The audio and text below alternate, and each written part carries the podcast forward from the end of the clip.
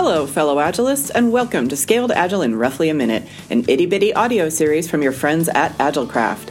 Today, you'll hear from Matt McGee on his topic Strategy without execution is delusion. Take it away, Matt. So, um, when I used to work in the strategy unit in a Fortune 100 company, um, in the software development tools division of that company, we used to joke around that strategy without execution is delusion. And the reason we used to make that joke was because there were predecessors who had these grandiose market strategies that they couldn't fulfill because they lacked a gearbox that connected that strategy to the execution path for implementing those strategies in the product um, and to do cross functional coordination between the uh, components of the business most notably in sales and marketing, customer support, services delivery, product management, product development, finance. And if you can't bring all those organizations together and executing together, uh, then you're never going to make good on your strategy. Uh, because there's oftentimes a huge gap between uh, the strategy that's laid out for the business and the ability of the business to execute.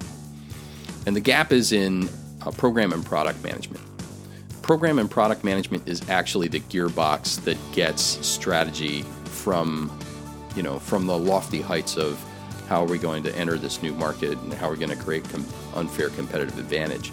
Because it helps to bring all those components of the business together in lockstep. Uh, many organizations have team level agility but they really don't have business agility. And team level agility is about the adoption of lean and agile practices at the team level doing maybe Kanban or Scrum at the team level.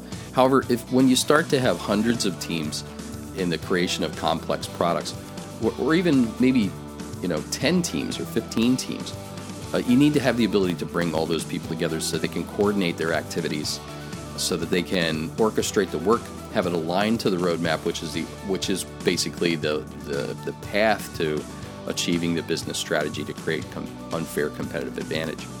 And when you bring those two things together, then you've really got strategy with execution from a uh, from a product perspective. And in order to get it fully firing on all cylinders, you've got to bring together all the other business functions of sales and marketing and support and what have you. However, they can have their own program plan that is coordinated with product management. And if you do all those things together, then you have strategy with execution and not delusion. Thanks for listening to Scaled Agile in roughly a minute from your friends at AgileCraft. If you liked this and want to hear more, head over to agilecraft.com slash SARM, that's S-A-R-M, for lots more great advice on scaling your enterprise agile teams.